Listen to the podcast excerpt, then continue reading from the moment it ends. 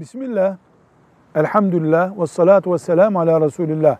Büyük kulaklılar için kullanılan ve tıbbi bir deyim olan kepçe kulak diye bir şey var. Yani kulaklar böyle kepçe gibi duruyor.